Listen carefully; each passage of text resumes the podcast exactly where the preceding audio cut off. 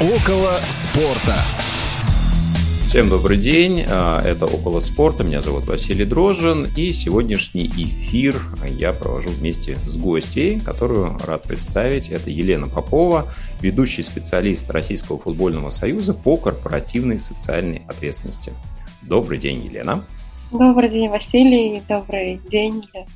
Э, просто приветствую всех слушателей. Спасибо, что пригласили. Очень приятно. Да, ну, на самом деле мы э, впервые, наверное, встречаемся именно в рамках этого эфира, хотя э, когда-то мы с Еленой э, записывали программу еще в формате 60 минут вне игры. Было это, может быть, 3 или 4 года назад уже точно не вспомню, где-то рядом с домашним чемпионатом мира. Кажется, это было очень давно и в другой жизни.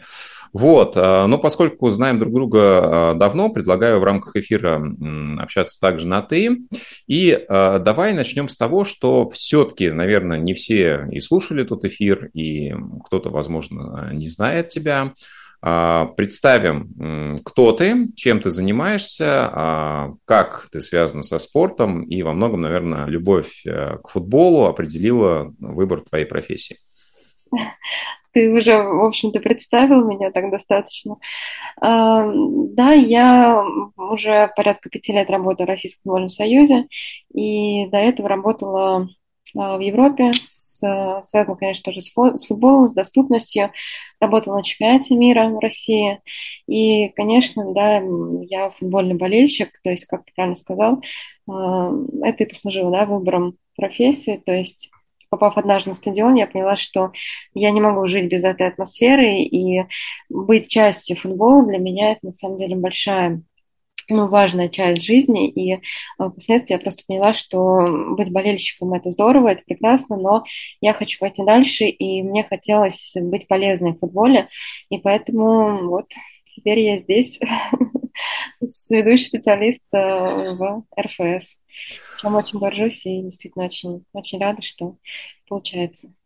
Ну, э, с момента нашего последнего с тобой общения ты все-таки чуть-чуть видоизменила свою должность. Э, ну, не сама, понятное дело, но тем не менее. Да, а давай поговорим о том, чем ты сейчас э, занимаешься в Российском футбольном союзе, да, в чем заключается твоя работа. А, да, постепенно, собственно, мои обязанности росли.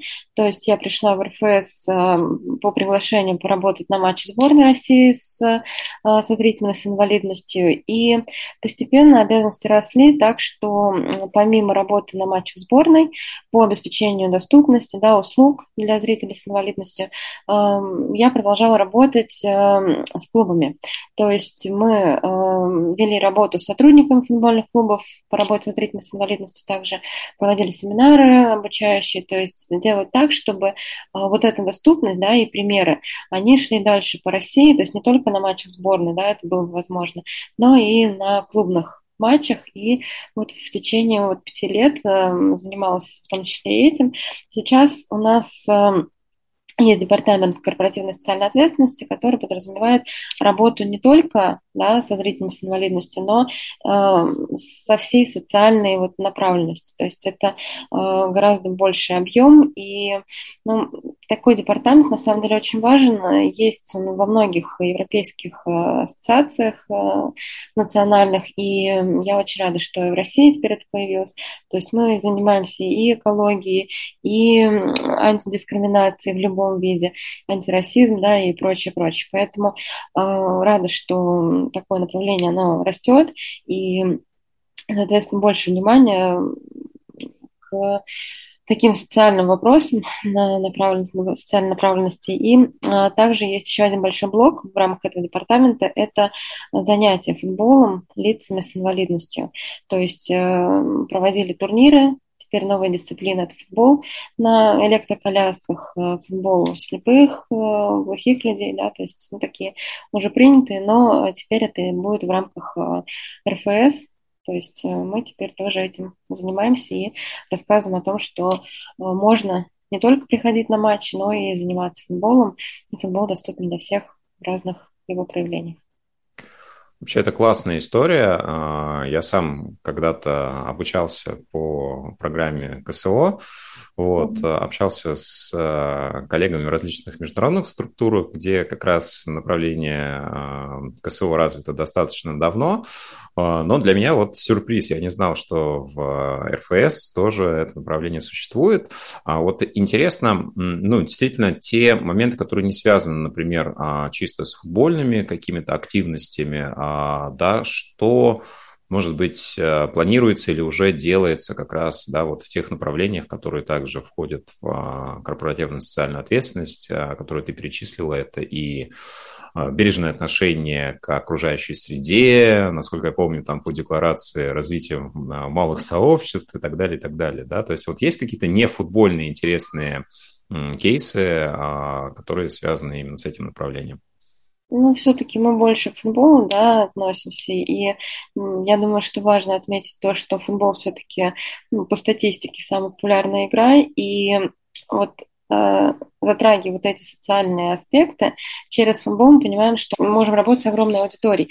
Та же самая экология, да, защита окружающей среды э, посредством работы с футбольными клубами, да, со зрителями, с болельщиками сборной России, это получается действительно огромная аудитория, и продвигая вот э, какие-то мероприятия, да, или информацию по вот этому направлению, это действительно охватывается огромное количество людей.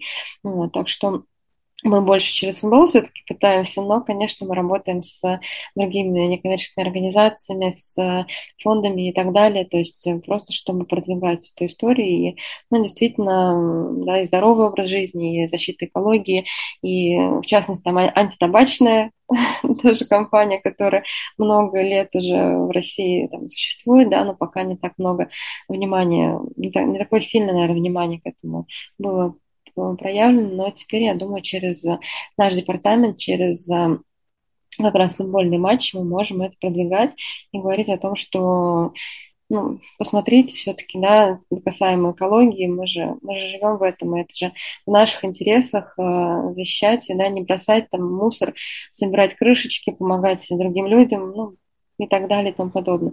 Но не курить, опять же, пускай это банально возможно, да, звучит, но это же наше здоровье, наше и окружение, поэтому, опять же, через футбол будем это постепенно продвигать и а, про курение, да, но вот тема, которую а, мусолят огромное количество экспертов, журналистов и тех, кто в околоспортивном пространстве находится, это а, продажа пива на стадионах. Понятно, что ты не можешь отвечать за функционеров и за весь Российский футбольный союз, но тем не менее, вот с твоей точки зрения, просто как человека, ну, все-таки это должно быть или наверное, лучше не стоит, потому что, как говорят, русский человек себя не очень привык контролировать, особенно вот в определенном состоянии. Ну, мне здесь сложно что-то говорить, я не употребляю, и э, есть и за, и против, да, я, мое личное мнение, ну, здесь его, в принципе, даже как такового нет. То есть есть прецеденты, которые я могу просто э, посмотреть по опыту, да, например, чемпионат мира. Там продавали пиво, и, ну, вполне себе все было спокойно. Вот. Если не продавать, да, как сейчас, то тоже, в общем-то, все спокойно, нормально. Но, э, наверное, есть такое выражение, что запретный плод сладок, то есть чем больше мы запрещаем, да, тем больше хочется. Но, опять же, то есть мое мнение такое, что э, если люди хотят приходить на футбол, если это вот в рамках э, правил да, и нормального поведения, почему нет? Если это действительно будет выходить за рамки, то я против, естественно, потому что все-таки футбол должен быть тем местом, где хочется отдыхать и получать только положительные эмоции. А вот этот вот негатив, ну, его, в принципе, и в жизни хватает, чтобы еще приходить там на стадион и видеть какие-то неадекватное там поведение, но этого бы не хотелось. Но, опять же, да, там я здесь не принимаю никакого решения, и я не могу даже, в принципе, судить, так как я, ну, не употребляю, повторюсь, то есть я, я даже не знаю, в чем плюсы или минусы, да, там, употребления пива. Ну, а, я тоже не могу сказать, что я сейчас а, являюсь а, большим апологетом пивной культуры, тем более на стадионах, но, тем не менее, с точки зрения маркетинга, да, привлечения аудитории, продаж, прибыли, в том числе, которая будет идти в казну клубов, да, за счет ну, выручки и так далее, да, вот именно этот фактор обсуждается. Да, а как раз противники этой истории, ну, вот приводят примеры с тем, что бывают какие-то определенные инциденты. Хорошо, ну давай ближе к футболу, действительно, а ведь очень многое а, было создано после чемпионата мира, да, вот это огромный пласт, а, который было принято называть наследием чемпионата мира 2018, с точки зрения болельщиков с инвалидностью всех категорий, может быть, даже маломобильных групп болельщиков, не обязательно с инвалидностью, а, с твоей точки зрения, вот это наследие, в чем оно выражается сегодня, да, что изменилось, а, в том числе благодаря чемпионату мира в области доступности футбола у нас в стране? Во-первых, э, я не могу не сказать о том, что чемпионат мира 2016 года был признан самым доступным за всю историю проведения этого турнира. То есть я была э, на семинаре FIFA э, в Милане, и я выступала как раз с этой повесткой подводя итоги э, проведения чемпионата мира с точки зрения вот, зрителей с инвалидностью и маломобильной группы населения. И официально ФИФА заявила о том, что это был самый доступный чемпионат. И, конечно, это большая гордость и это большая ответственность, потому что э, просто провести там, поставить галочку и забыть, да, это, собственно, ну, неправильно. Поэтому мы большое внимание уделили тому, что э, такой масштабный да, турнир прошел в России и прошел на таком высочайшем уровне. То есть наша цель последующая была это э, дальше вот эту доступность и вот этот пример э, перенести по всей России. То есть после чемпионата мира мы а, оценили, да, то есть какая была посещаемость, а какие были сервисы, что необходимо улучшать и так далее. Потому что что-то осталось, что-то FIFA забрали, да, после чемпионата мира. То есть, например, а, та же услуга тифлокомментирования, которая, опять же, мы обращались к вам, да, за помощью, за так скажем, за советом, как это правильно все а, проводить, внедрять, и с вами сотрудничали долго. Поэтому вот такой пример, что сейчас тифлокомментирование доступно на действительно многих стадионах. И болельщики с инвалидностью по зрению могут прийти и наравне с болельщиками, да, не имеющими инвалидности, наслаждаться матчами, и это, я считаю, большое достижение. Это раз. А, далее мы провели 16 а, инспекции по 16 стадионам в России. То есть мы посмотрели, да, где нужно что-то улучшать, и это не только стадионы вот в европейской части России, но это и стадионы, которые дальше, да, выходит, то есть в восточной части России. И мы были приятно удивлены, что действительно доступность есть даже в э, таких дальних городах. Но, конечно, есть что улучшать, поэтому у нас была рабочая группа по инспекции, по э, доступности, и мы продолжаем работать, в частности, с футбольными клубами, продвигая вот э, вот эту доступность и в другие города, которые не принимали чемпионат мира. Вот, поэтому это действительно большая ответственность наследие, которое мы вот продвигаем дальше по всей России. И могу сказать, что ну, до ковидное время, да, на после чемпионата мира посещаемость э, матчей и сборной России, и финала Кубка России, Суперкубка, она действительно высокая. То есть мы приезжали, э, приведу пример, Саранск и Нижний Новгород, тогда играли в 2019 году два матча подряд, и там была посещаемость, 700 было в Нижнем Новгороде и в Саранске около 500 человек, понимаете? То есть это масштаб такой, что в небольших городах но где есть доступные стадионы, да, то есть мы видим, какая высокая посещаемость. То есть это важно эм, говорить о том, что если стадион доступен, тогда человек придет на стадион. Поэтому мы продолжаем работать со всеми футбольными клубами в России. И одно из важных эм, направлении – это предоставление информации. То есть человек, который хочет посетить тот или иной матч, он заходит на сайт клуба, и он либо находит там информацию о том, как можно посетить стадион, где, где находятся доступные места, можно э, купить либо получить билеты. И самое важное, чтобы был контакт сотрудника по работе с зрителем инвалидностью. Потому что если он не найдет человек, да, болельщик, информации нужной ему на сайте, то всегда должен быть номер телефона или электронной почты, чтобы человек мог связаться с сотрудником, да, и получить необходимую информацию. Поэтому вот такая работа ведется, и посещаемость она действительно растет. И сейчас, вот, когда вот ковидные ограничения были сняты, мы видим, что вот на матчах э, финала Кубка России 29 мая и Суперкубка 9 июля была посещаемость просто высочайшая. Стадион был полностью э, забит, то есть вот места для людей с инвалидностью, они были вот билеты реализованы буквально там в 2-3 дня. Ажиотаж был огромный, и ну, это тяжелая работа, но это очень приятно видеть такие результаты, что люди приходят на стадионы, что люди хотят смотреть матч, и это большая ответственность для нас, то есть мы продумываем, смотрим, какие услуги необходимы. Сейчас у нас есть э, тифлокомментарий для слепых слабовидящих болельщиков, есть сурдоперевод для глухих и слабослышащих болельщиков, вот, э, и другие-другие услуги, то есть также мы собираем э, обратную связь от болельщиков. То есть, чтобы нам работать и улучшать доступность, да, нужно понимать, э, какая доступность необходима, какие есть пожелания. Поэтому, ну, в частности, моя электронная почта – это такой, скажем, ресурс, куда можно направлять свои пожелания. И мы обрабатываем все вот эти заявки, обращения. То есть для нас действительно важно понимать, в какую сторону двигаться, как мы можем еще улучшить э, опыт посещения футбольных матчей для зрителей с инвалидностью.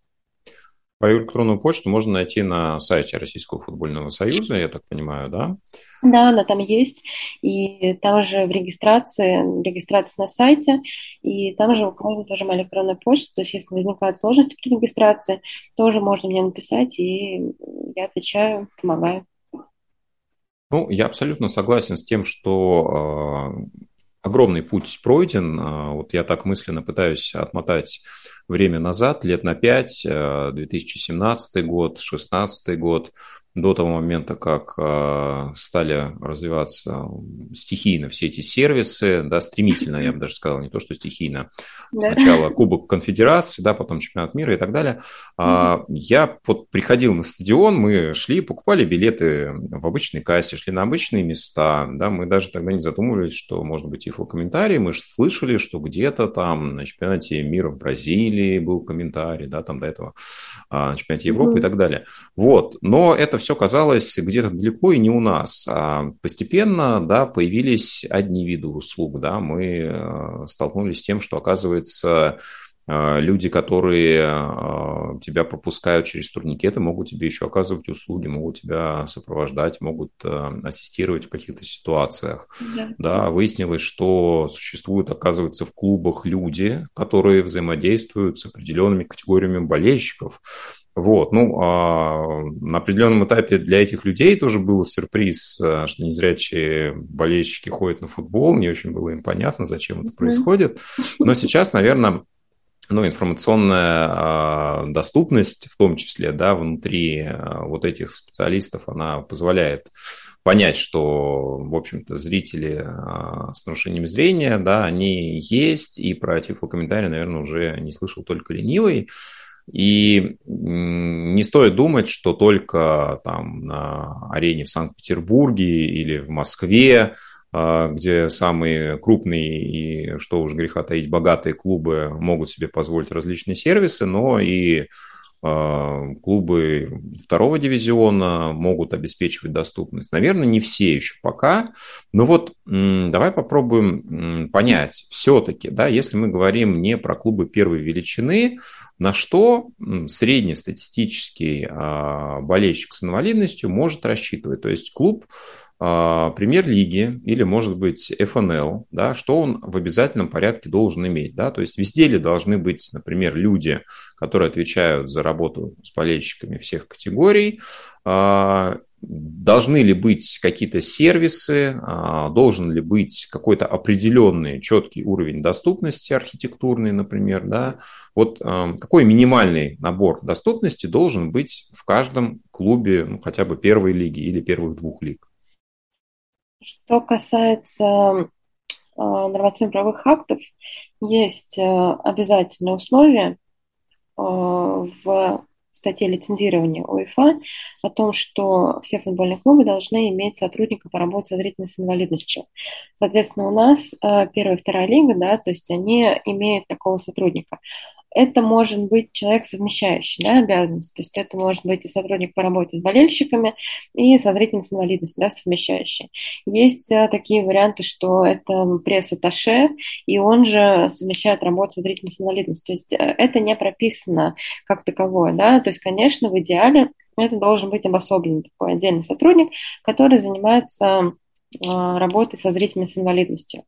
Но Таких только вот у нас пока несколько.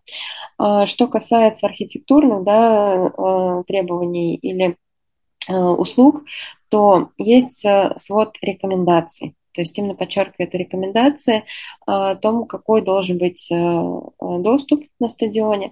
Он, в общем-то, доступен на сайте РФС. Там можно посмотреть, вроде, да, он доступный. Вот, то есть, конечно, там прописано прям максимально все, максимально подробно, но, повторюсь, это рекомендации. То есть мы больше работаем с клубами, что это действительно необходимо, но клубы уже отталкиваются от своих возможностей и стараются, конечно, по максимуму. То есть могу сказать, что большой прорыв у нас да, сделан э, за по крайней мере, время моей работы, что я могу сказать, да, есть уже большой прорыв вперед. И многие клубы, даже второй лиги, да, ФНЛ, э, могут похвастаться хорошим доступом. То есть я ездила в командировку в несколько городов. Например, вот э, меня очень удивил Курск, когда я приехала на матч авангарда, и меня встречал сотрудник, и мы прошли с ним по стадиону, он показал места. Конечно, это старенький стадион, да, то есть это, ну, старые постройки, то есть там э, как таковых мест, как можно там увидеть э, на «Зените», да, там или на «Локомотиве», в каких-то других стадионах, э, в частности, которые чемпионат мира принимали. Таких условий там, конечно, нет, но э, у них есть навигация. Там было расписано, где находятся места для людей на колясках, где на общей трибуне места для людей с инвалидностью э, находятся. Дальше, на мой вопрос, есть ли доступный туалет, э, меня посмотрели как а вообще может быть по-другому. Я была удивлена, потому что мы прошли в этот туалет, и там была а, также тактильная плитка, вот, то есть для слепых слабовидящих болельщиков, то есть эм, контрастная, да, и причем она четко вела к доступному туалету, и там, в общем-то, все было достаточно комфортно, удобно. Но что меня поразило больше всего, что на этом стадионе был даже душ. То есть это вообще редкая история, но есть э, на совершенно продвинутых стадионах так называемые changing places, наверняка слышал об этом, это так называемые пеленальные комната для взрослых, и там возможен душ. Но чтобы на стадионе «Авангард» да, в Курске был душ, то есть для меня это было таким приятным сюрпризом. Вот, поэтому надо просто вот больше общаться с сотрудниками, да, ездить, смотреть и э, приходить на матчи и заявлять о том, что вот есть такие болельщики и э, нужен определенный доступ. Тогда оно все будет. Вот, поэтому просто пока люди сидят дома, да, и пока не заявляют о себе, и не говорят о том, что да, мы хотим быть частью вот, футбола, частью стадиона, то мало что вот будет э, двигаться. Конечно, мы работаем над этим, но главное, конечно, это интерес болельщиков. Поэтому э, работа идет, и видно результаты, то есть даже в таких вот небольших городах, то есть видно, что такой минимальный, да, там, набор доступных услуг и сервисов, да, он есть все равно.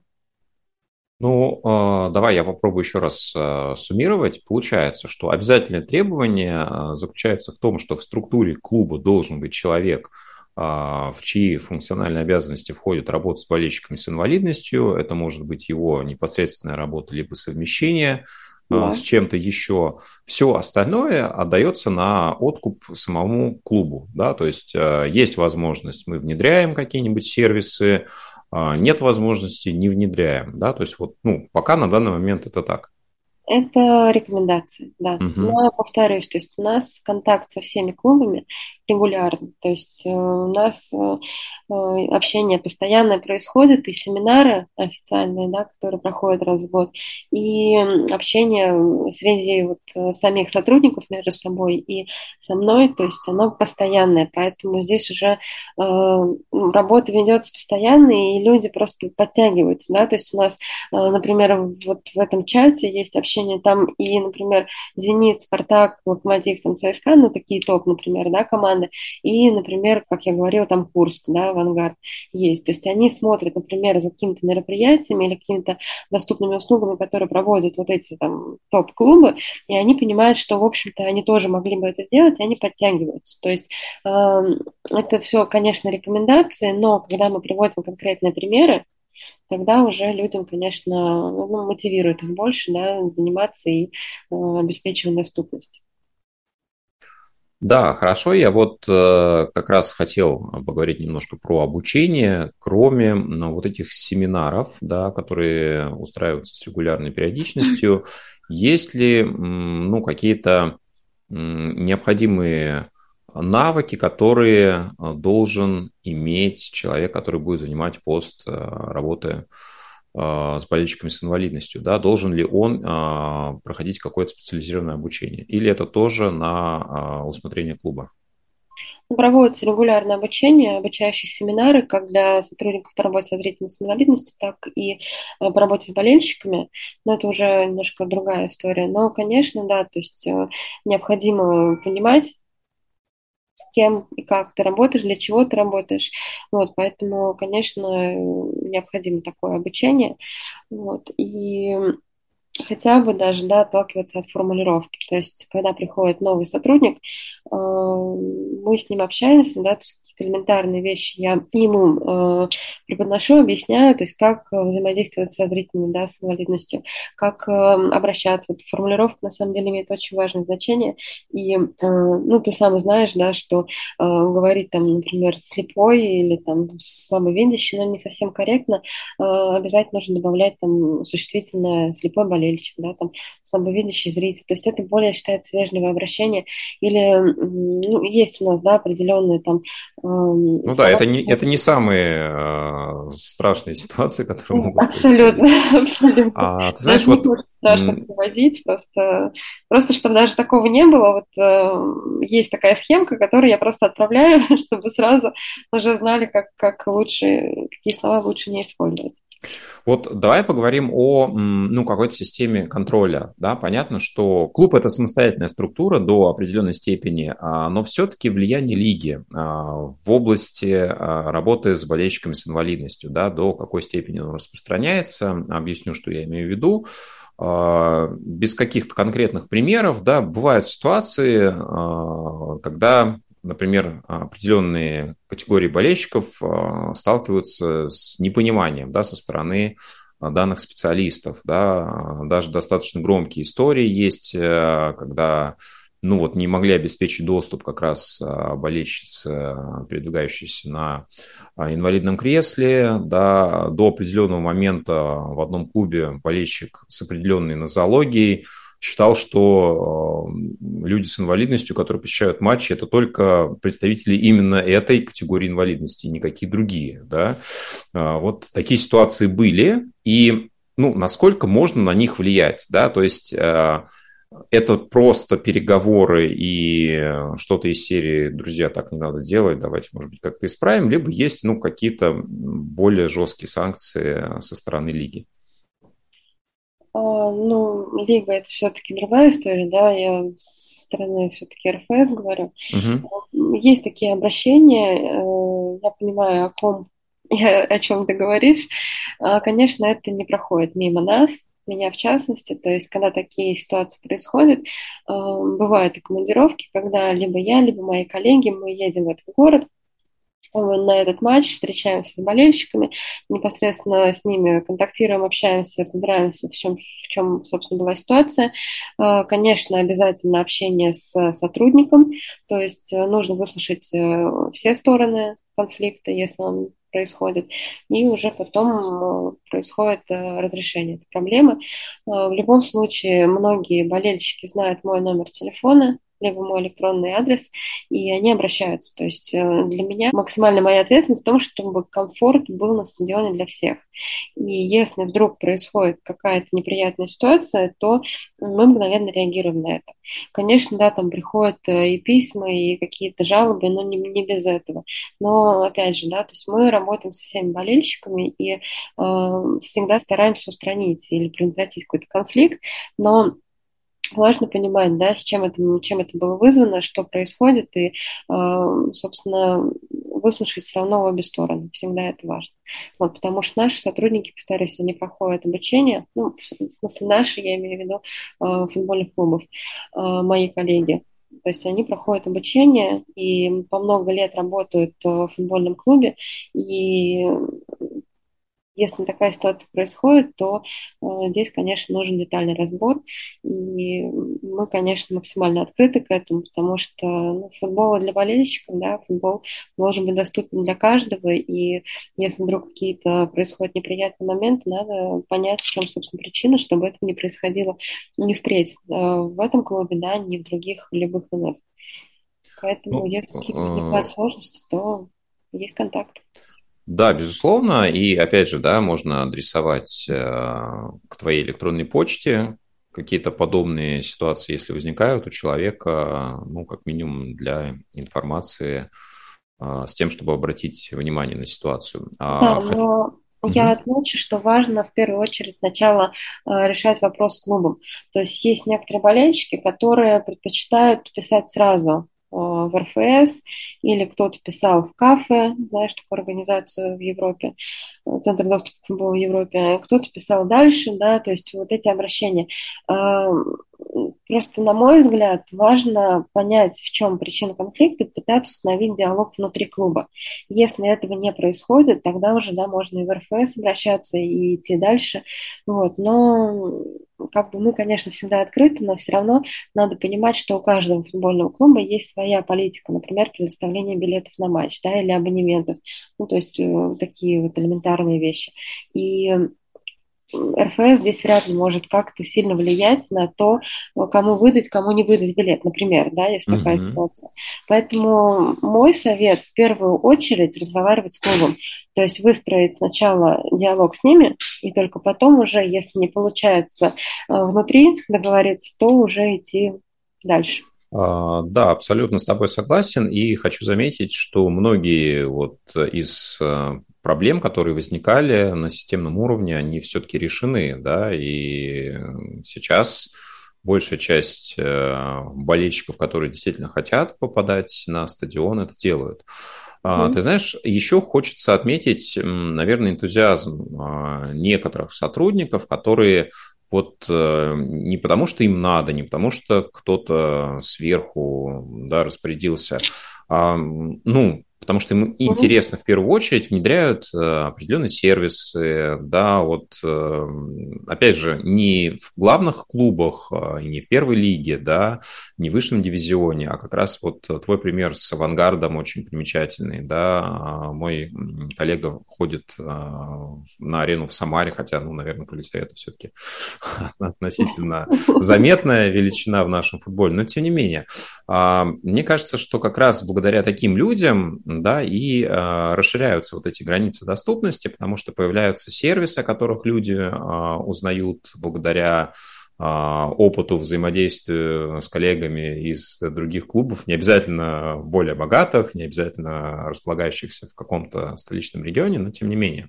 Угу. Ты знаешь, у меня вот какой вопрос. Я знаю, что ты большое количество сил потратил на то, чтобы организовать ассоциацию, да, некоммерческую структуру, а, которая как раз объединяет а, болельщиков с инвалидностью в рамках определенного клуба. Ну, можем его, наверное, назвать. Это профессиональный футбольный клуб ЦСКА. Скажи, вот в целом, с твоей точки зрения, в чем функция подобных организаций, для чего они создаются, для чего их создавать, может быть, в каких-то еще клубах, если болельщики в состоянии самоорганизоваться, что это им дает? Начну, наверное, с того, что, э, во-первых, я сама с инвалидностью, да, если э, если ранее об этом не говорила. И именно вот футбольный клуб ЦСКА мне помог социализироваться, да, и выйти на э, тот уровень, на котором я сейчас нахожусь. Поэтому э, для меня это был такой вот важный момент, что именно вот в ЦСКА я смогла бы открыть вот эту организацию. Для чего это было нужно и почему? Объясняю. Я поработала в Европе некоторое время, и я видела, как там э, реализуются вот эти ассоциации, как они работают, почему это важно. И я подошла к нашим болельщикам на стадионе. Был, наверное, человек 10, может быть. Я объяснила, что есть такие вот э, организации болельщиков, которые, ну, как фан-клуб, да, только для зрителей с инвалидностью. Я говорю, хотели бы вы сделать что-то подобное в ЦСКА? И это был единогласный ответ, да, то есть э, люди захотели открыть э, такое сообщество, такую организацию. И Сейчас это, конечно, ну, видно, насколько это было важно, нужно и какой это приносит результат, потому что э, сейчас в этой организации больше 150 человек из 18 регионов России. То есть э, результат э, вот этой организации в том, что э, люди объединяются, люди э, приходят на стадион, и люди имеют диалог с футбольным клубом. То есть можно, конечно, это делать в индивидуальном порядке, но, эм, наверное, когда это сообщество, может быть, это происходит и проще. Проще для самих болельщиков, проще для э, клуба, потому что когда есть понимание, какой интерес у группы зрителей, да, у группы болельщиков, тогда и клубу проще работать в этом направлении. То есть э, много разных активностей происходит э, КБИ и ЦСКА, клуб болельщиков с инвалидностью. Э, все они направлены на социализацию посредством футбола. То есть э, это было сделано изначально э, с тем, что я сама прошла весь этот путь. То есть я пришла на стадион на коляске, да, и я поняла, что, по сути, на тот момент, когда я пришла, никого больше и не было на стадионе.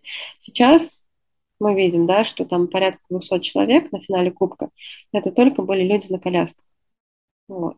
Поэтому я понимала, что открывая такую организацию, да, то есть это будет, по сути, э, для многих мой путь, но в таком, скажем, упрощенном варианте. То есть не нужно будет пробиваться, не нужно будет э, где-то что-то просить, обращаться и так далее.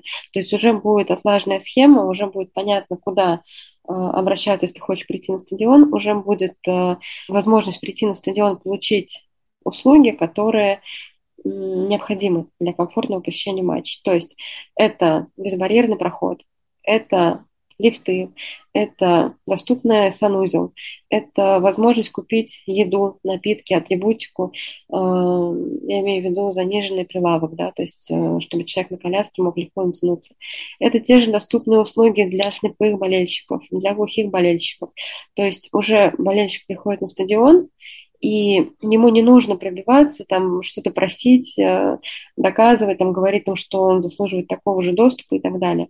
Но когда вот есть такая организация, где люди уже направляют свои пожелания и говорят э, напрямую с клубом, что необходимо сделать, тогда уже следующие болельщики, которые будут приходить впервые на стадион, им уже не нужно будет да, этот путь проходить. То есть они приходят, и они наравне с другими болельщиками наслаждаются футболом.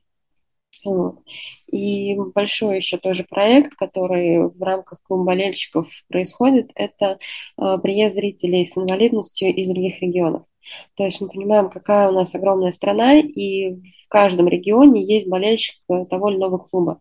И есть люди с инвалидностью. Когда это совпадает, да, ты понимаешь, что э, у нас мало людей, которые не имеют инвалидности, которые ни разу не были в Москве столицы самой большой страны в мире, понимаешь? И просто приехать даже хотя бы в Москву для многих это не, недоступно. А я молчу про людей, у которых есть инвалидность.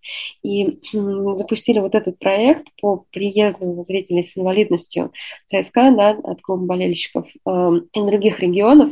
И это на самом деле вот просто моя большая гордость. И я вижу просто, какие эмоции человек получает, когда ну, например, шейник, да, то есть человек, который практически там не может э, сам себя не обслуживать, не передвигаться, ну, мало что делать самостоятельно, да, он из небольшого городка, там, за 2000 километров от Москвы, приезжает в столицу, идет на Красную площадь, и на следующий день идет на стадион и попадает на дерби, например, да, и понимаешь, какие эмоции человек испытывает. И потом получаем такие слова о том, что это было лучше за, со мной за 12 лет. То есть момент, как человек оказался в коляске. Это потрясающая история, мне кажется, это э, реализация мечты, когда ты к этому причастен, это действительно большое дело. Ты знаешь, мне кажется, когда два человека, увлекающихся футболом, говорят, этот процесс может происходить очень долго, может быть, даже бесконечно. Но, к сожалению, а, время наше лимитировано. А, я хочу тебя поблагодарить за то, что нашла время, возможность сегодня поговорить. Ну и в целом, мне кажется, а, в том, что происходит сейчас с доступностью нашего футбола, тот путь, который был пройден – очень большой на самом деле, потому что я вспоминаю, а, и разница колоссальная. Во многом это происходит и произошло благодаря тебе, поэтому спасибо от э, лица ну, нашего сообщества а, за то, что ты делаешь, за тот вклад, который ты внесла и наверняка еще будешь вносить. Напомню, что сегодня у нас в гостях была Елена Попова, ведущий специалист по корпоративной социальной ответственности Российского футбольного союза. Ну и спасибо, друзья, что были сегодня с нами. Спасибо. Спасибо большое. И всегда рада, всегда открыта для пожеланий, для комментариев. Поэтому футбол для всех, доступ для всех. Приходите на матчи и наслаждайтесь этой игрой. Около спорта.